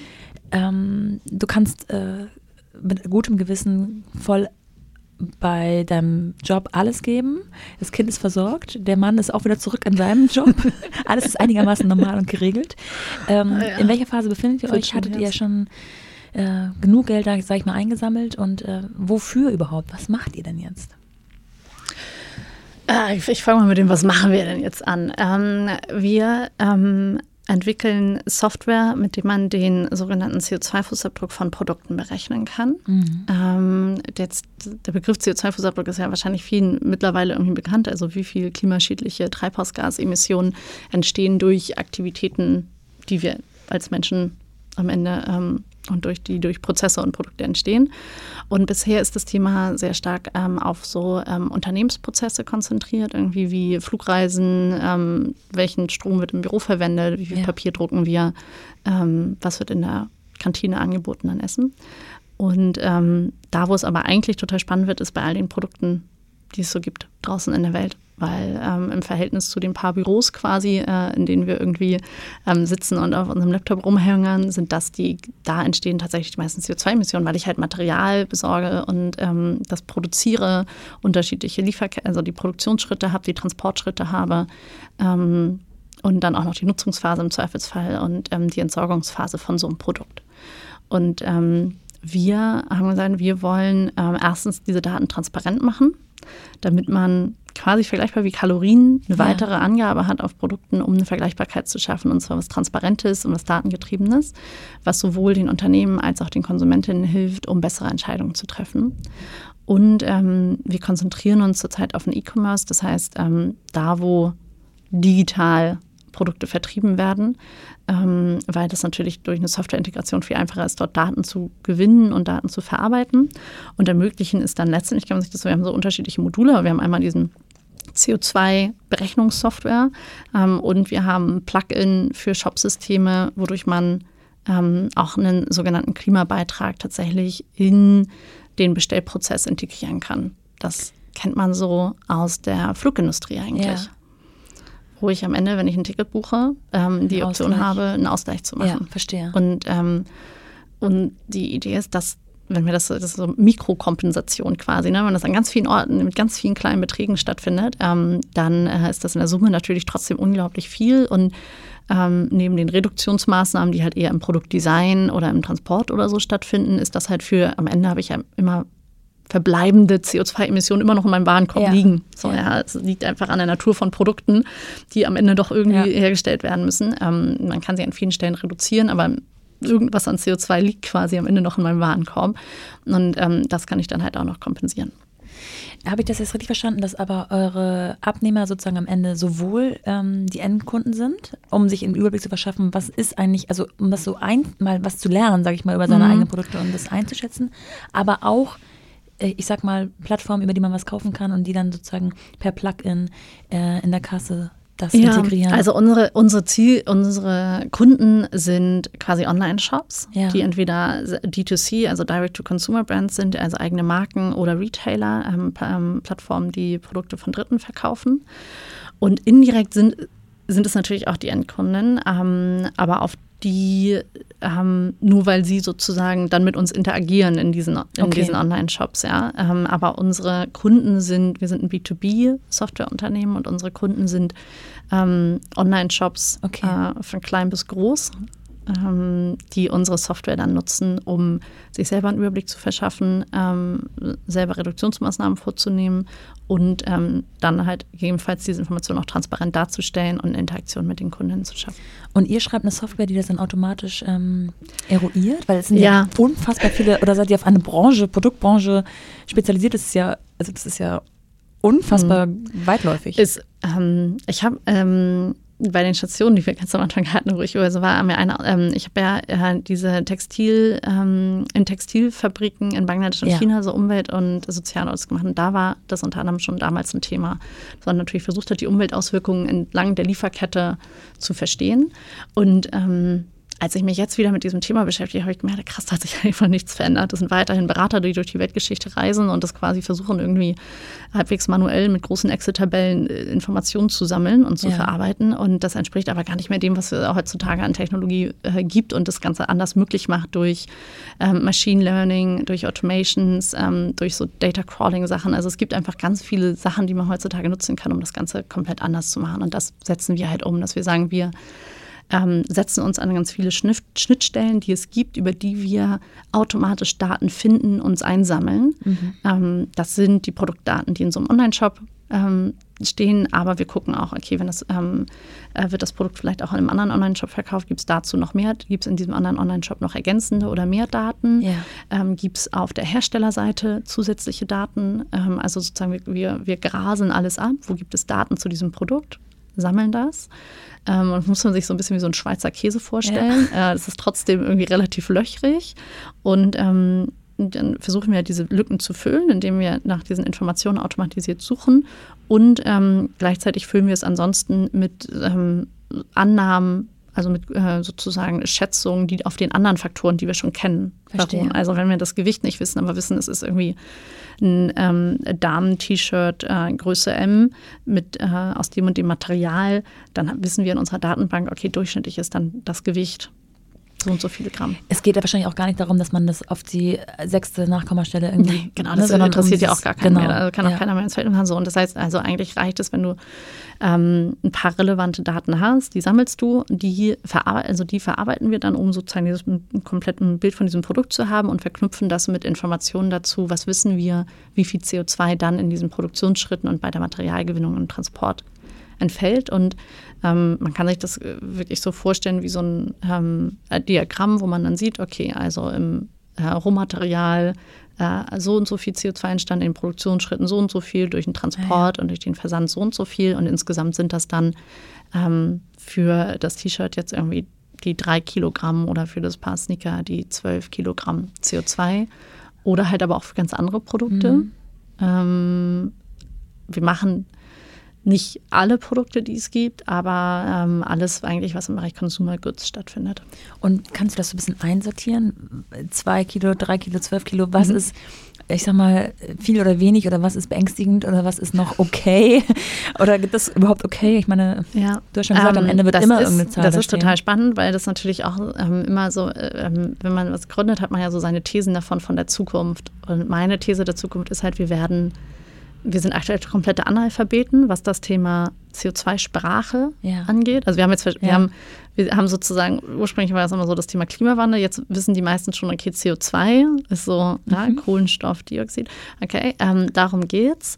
Ähm, Treibhausgasemissionen hat vielleicht auch noch mal jemand gehört. So, und langsam baut sich aber so Wissen in der Gesellschaft auf. Ne? Ähm, und das wird halt irgendwann dazu hingehen, dass man nicht im Detail alles versteht, aber ein Gefühl dafür hat, ähnlich wie bei Kalorienangaben, wo man so weiß, so 30 Kalorien, 300 Kalorien, 3000, so, ne, was da, äh, ja. was das irgendwie so grob eine Einordnung dazu hat. Und bei CO2, glaube ich, wird das ähnlich.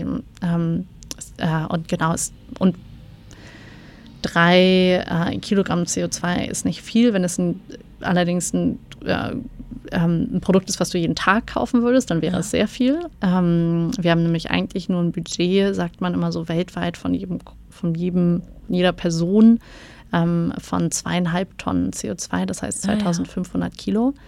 Ähm, wenn ich äh, jeden Tag was für drei Kilogramm konsumieren würde, ja. bei irgendwie 300 Tagen, ähm, bin ich dementsprechend dann schon fast bei der einen, fast bei der einen Tonne ähm, bei den 1000 Kilogramm angekommen und hätte schon ein Drittel meines, ein gutes Drittel meines Budgets verbraucht. Ja. Das hilft zu Sachen in, so, aber das, ich kann natürlich, ich gehe mit diesen Zahlen natürlich ganz anders um und ich erwarte das auch nicht von anderen, aber es ist schon auch ein Anspruch zu sagen, die Siegel sind am Ende auch nicht sind auch viel schwieriger. Heute sagt ja jeder, ich bin klimaneutral. Irgendwie, man hat ja das Gefühl, jedes mhm. Produkt ist irgendwie nachhaltig ja. und jedes Unternehmen ist irgendwie seit kurzem auch ähm, ja. äh, ganz groß äh, und weit im Klimaschutz. Und die nächste Stufe in der Entwicklung wird eigentlich sein, dass es dann darum geht, Transparenz zu schaffen und das Ganze nachvollziehbar und vergleichbar zu machen, indem man sich nämlich auf bestimmte Daten einigt und deren Erhebung, um es wirklich vergleichbar zu machen und nicht zu sagen, jeder kann jetzt so ein bisschen selber sagen, was heißt eigentlich klimafreundlich und definiert das quasi bei sich im Marketing-Team mhm. ähm, und, ähm, und äh, schreibt das dann drauf und es gibt eigentlich keine Verifizierung davon oder es gibt Siegel, die aber dann wieder untereinander nicht vergleichbar sind und die auch alle sagen klimaneutral. Ja empfinde ich auch als großes Problem, dieser Marketinghebel, einfach irgendwas, ein Wort, was in der Werbung gerade gut funktioniert und was jeder irgendwie am Rande mitbekommen hat, zu benutzen. Ähm, da frage ich mich immer, ist das nicht auch wieder ein Thema, was man einfach früher schon ähm, in die kleinen Köpfchen der Kinder integrieren muss? Natürlich in kindgerechter Sprache, mhm. selbstverständlich, aber das ist einfach Also es gibt, seit ich selber Kinder habe, habe ich eine solche Liste an Dingen, die ich denen möglichst früh mitgeben will. Also keine Sorge, ich will jetzt nicht morgen an den Tisch setzen mit zweieinhalb und sagen, so. Wir lernen jetzt ne? mal das Alphabet. Genau.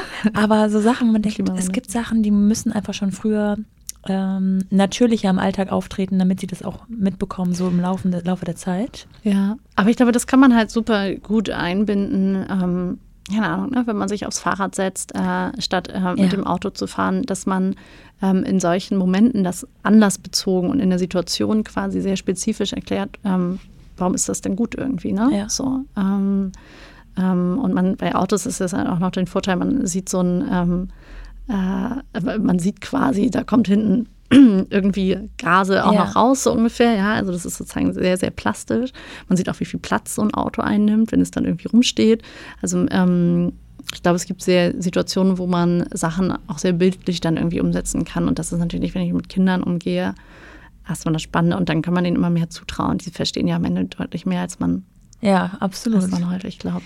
Dein Kind ist jetzt äh, noch nicht ganz eins. Ja, der versteht noch nicht ganz so viel davon. Aber ähm, ich habe mich natürlich auch gefragt, ob du dir so Sachen vorgenommen hast oder vielleicht jetzt schon mit ihm äh, zelebrierst, in Anführungsstrichen, die auf diese Themen ein oder das Thema Nachhaltigkeit allgemein einzahlen. Also gibt es Sachen, die, ähm, die du in euren Alltag integrieren willst, gerade mit Kind? Weil man muss natürlich auch sagen, Kinder sind natürlich, also nicht die Kinder per se, aber man hat viel mehr und anderen Müll beispielsweise. Mhm. Es sei denn, also gerade in Sachen Windeln. Ich weiß jetzt nicht, wie du mit Windeln umgegangen bist. Es gibt ja auch Alternativen. Ja, genau. Also ähm, das, da bin ich tatsächlich am Ende auch immer relativ pragmatisch. Ähm, wir haben uns tatsächlich äh, lange mit dem Thema auseinandergesetzt und haben dann für uns entschieden, in dem Setup, in dem wir uns bewegen, mit den Herausforderungen, die ja. wir irgendwie haben, das alles zu wuppen. Wir haben nicht die Kapazität ähm, auf, Stoffwindeln, ähm, auf Stoffwindeln zu gehen. Und wir haben auch gerade nicht die, ähm, den Raum, uns damit auseinanderzusetzen. So, es ist einfach ein Thema, wo wir sagen, wir gehen erstmal auf Variante Easy und wir, vielleicht ändern wir unsere Meinung dazu auch nochmal, wenn ein bisschen mehr Ruhe eingekehrt ist. Ähm, und dann recherchiert, also dann ist natürlich schon so, dass ich dann schon nochmal recherchiere und gucke, gibt es aber nicht ähm, ja. dann irgendwie so Varianten, wo man Immerhin. sagt, das ist einfacher und ähm, ja äh, kann man irgendwie eine Mischform machen, nachts auf ähm, Stoffeln umsteigen, ähm, steht bei uns schon an, ähm, weil das einfach ne, sozusagen ja. so den eigenen Weg dazu zu finden, wo man sagt so, ähm, ich mache das, was dann auch, es muss ja auch noch funktionieren. Mhm, was so Routinen und sowas angeht, ich glaube, ähm, ich finde, äh, das ist ja eher auch die Frage, wie lebt man insgesamt? Ähm, und mein Ansatz ist eigentlich, dass ich es gerne gar nicht so viel vielleicht erkläre, sondern einfach, dass, der, dass das Leben, was wir führen, mit viel mit dem Fahrrad unterwegs sein, ähm, regional essen, in, bei der Ernährung ähm, vegetarisch sich ernähren, dass man ähm, das nicht zu einem Problemfall macht, sondern eigentlich zeigt, wie, ja.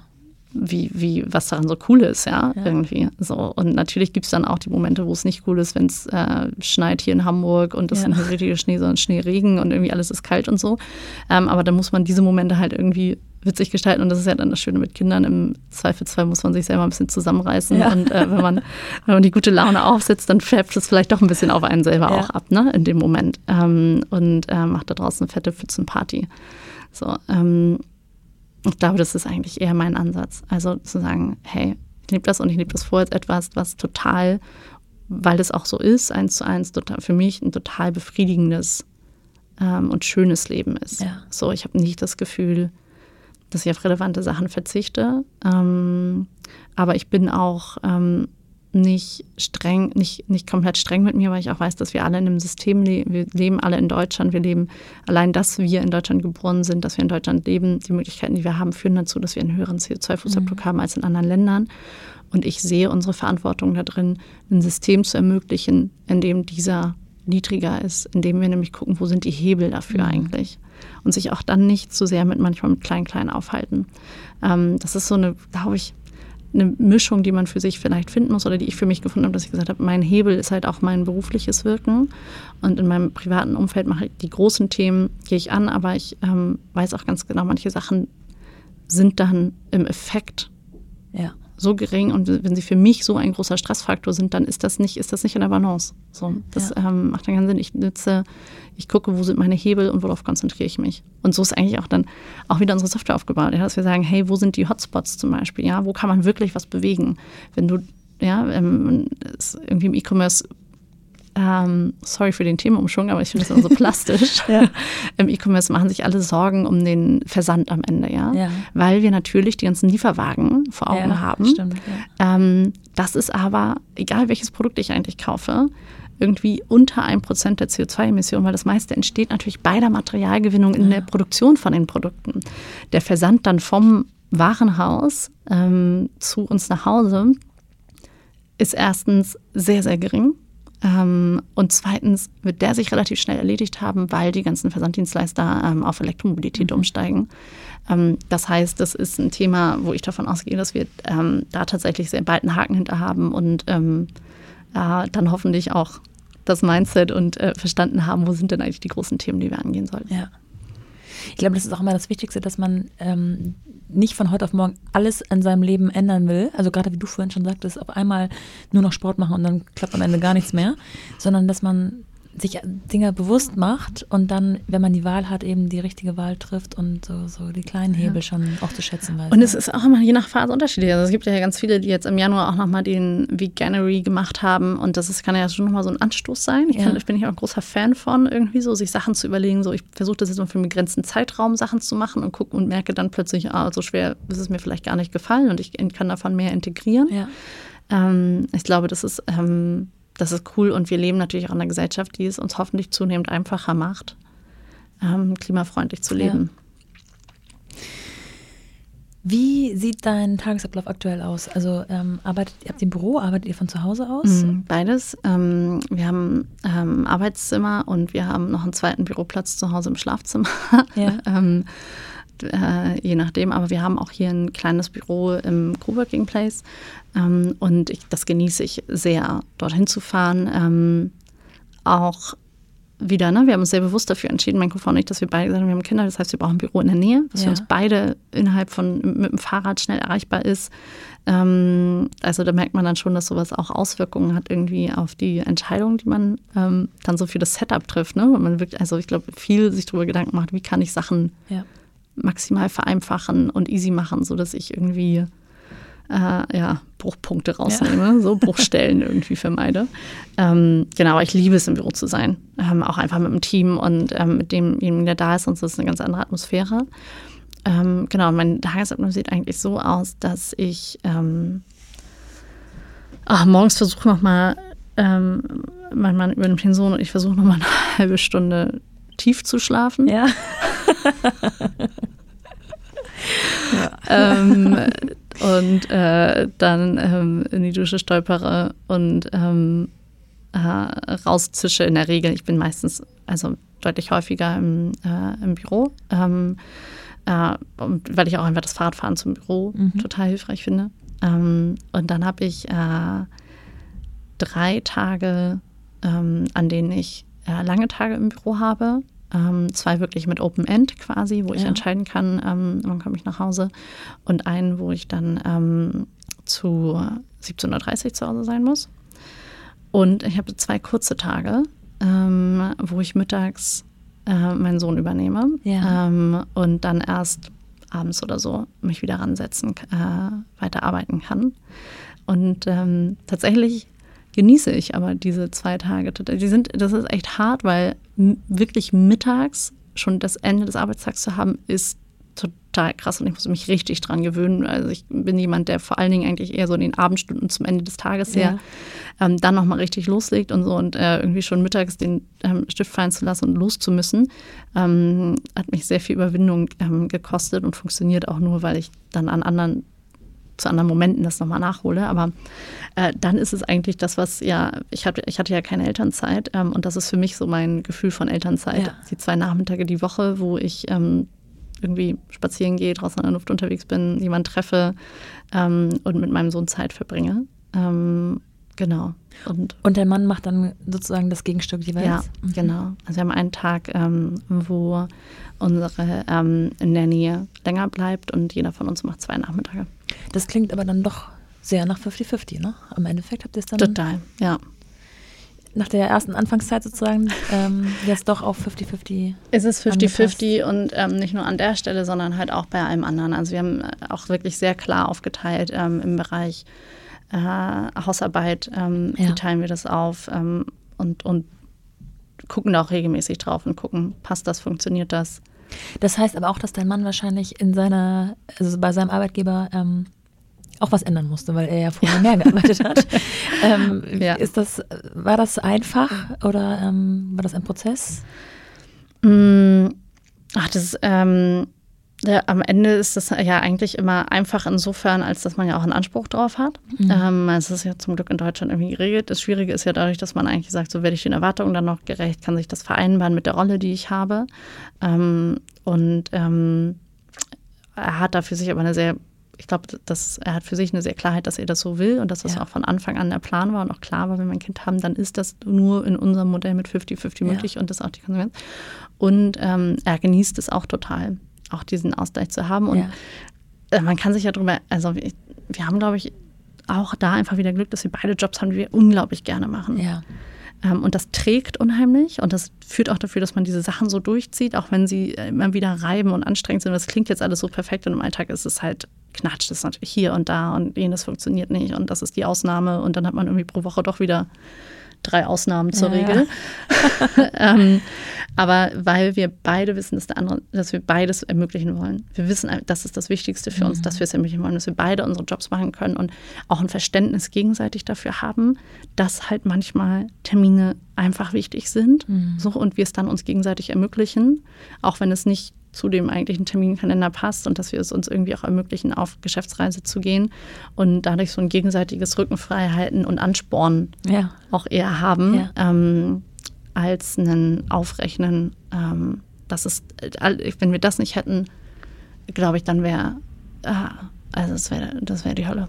Wäre es eine Option gewesen, dass er auch länger Elternzeit macht? Ähm, er hat das ähm, überlegt, aber deutlich länger nicht, weil er seinen Job so liebt und es klar war, ähm, dann würde das nur mit einer Jobveränderung einhergehen. Ja, okay. So, dann könnte er die Rolle einfach nicht, ähm, wenn man dann für deutlich länger rausgeht, auf die, die, die, Stelle, die Stelle muss ja in der Zwischenzeit irgendwie dann besetzt sein und für vier Monate kann man das so überbrücken. Ähm, wahrscheinlich eine individuelle Entscheidung, wo man sagt, so ab wann ist der Punkt, wo man das Gefühl ja. hat, so das geht nicht mehr, ähm, weil dann auch die Firma einfach sich natürlich überlegen muss, was macht sie damit. Ähm, ja. Genau. Marina, ganz spannende Geschichte. Und ich muss auch sagen, ähm, ich kann verstehen, dass du da nach Role Models gesucht hast und äh, keine gefunden hast. Also ich frage mich immer wieder, wo sind die Frauen? Äh, die müssen sich doch mehr zeigen, die ähnliche ja, Sachen erlebt haben. Und auch für, tatsächlich auch für die Männer. Also ich fand es total, mhm, genau. ähm, auch für ähm, meinen Mann eigentlich total schade, dass so dieses Ganze äh, dann irgendwie mit anderen Daddys abhängen. Ja ähm, selbst äh, gar nicht so richtig geht, weil es halt einfach noch zu wenige ja. davon gibt, die, weil die meisten dann doch irgendwie zwei Monate und dann wird auf gemeinsam auf Reise gegangen und in diesem Alltag irgendwie. Ja. Ähm, das ist, äh, ich glaube, das ändert sich gerade, aber das äh, ist halt schon nicht so, ist weiterhin nicht der Standard. Nee, das stimmt. Bezogen auf Juk, jetzt haben wir endlich meinen Namen gesagt. Ja, bezogen auf Habe ich es richtig ausgesprochen? Ja, Y-O-O-K, ähm, das sagen alle immer.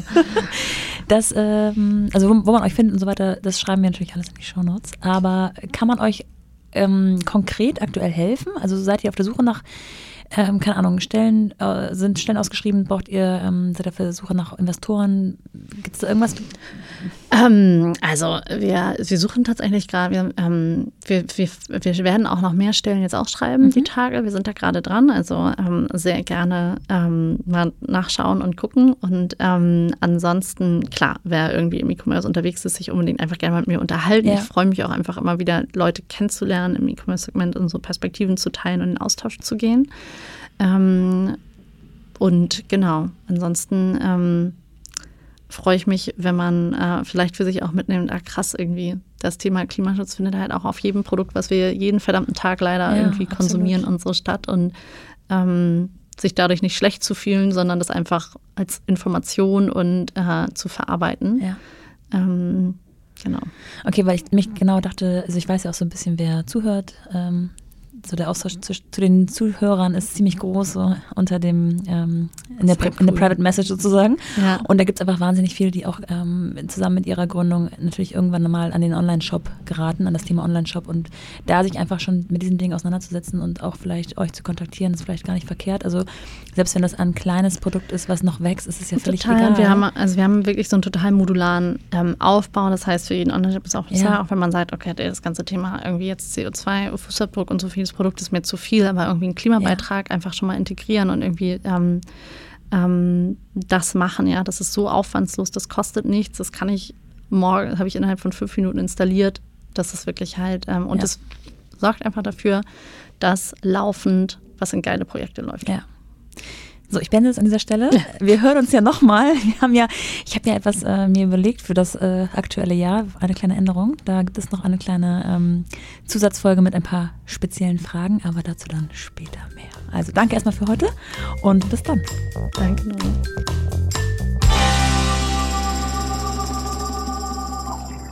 Ihr habt es gehört, wer von euch vielleicht einen Online-Shop in ihr Unternehmen oder ihre Selbstständigkeit integriert, der sollte sich auf jeden Fall mit Yook, geschrieben Y-O-O-K, auseinandersetzen oder gerne auch Varena selbst kontaktieren. Und wer den Ruck zum Ökostrom gespürt hat, kann sich ja mal auf Anyway, geschrieben E-N-Y-Way, umsehen. Ich schreibe euch beides auch nochmal in die Shownotes zu dieser Folge. Und wie gerade schon angeteasert, hören wir Varena nächste Woche in einer kleinen Snack-Folge noch einmal. Ich habe mir nämlich überlegt, dass ich jede Frau gerne zehn konkrete Fragen stellen würde, die sie mir ohne Umschweife und direkt beantworten und euch das dann separat zur Verfügung stellen möchte. Für eben die Momente, in denen man keine Zeit oder auch einfach keine Muße und keine Lust hat für ein komplettes Gespräch. Ich Ich bin gespannt, wie ihr diese Idee findet. Kommentiert doch bei Instagram unter den aktuellen Posts, tauscht euch aus und kommt mit anderen ins Gespräch. Bewertet diesen Podcast, ihr wisst, das geht bei Apple Podcasts mit einem kleinen Text sogar oder eben den Sternchen und auch bei Spotify mittlerweile mit Sternen. Das hilft mir ungemein und kostet euch gar nichts. Und abonniert vor allem den Podcast The Mumpany auf der Plattform, auf der ihr den Podcast hört. Dann flattern euch die Folgen automatisch aufs Handy. Bei Instagram findet ihr mich unter mumpany-podcast und da freue ich mich ebenfalls natürlich immer über Input. Bis dahin, eure Nora.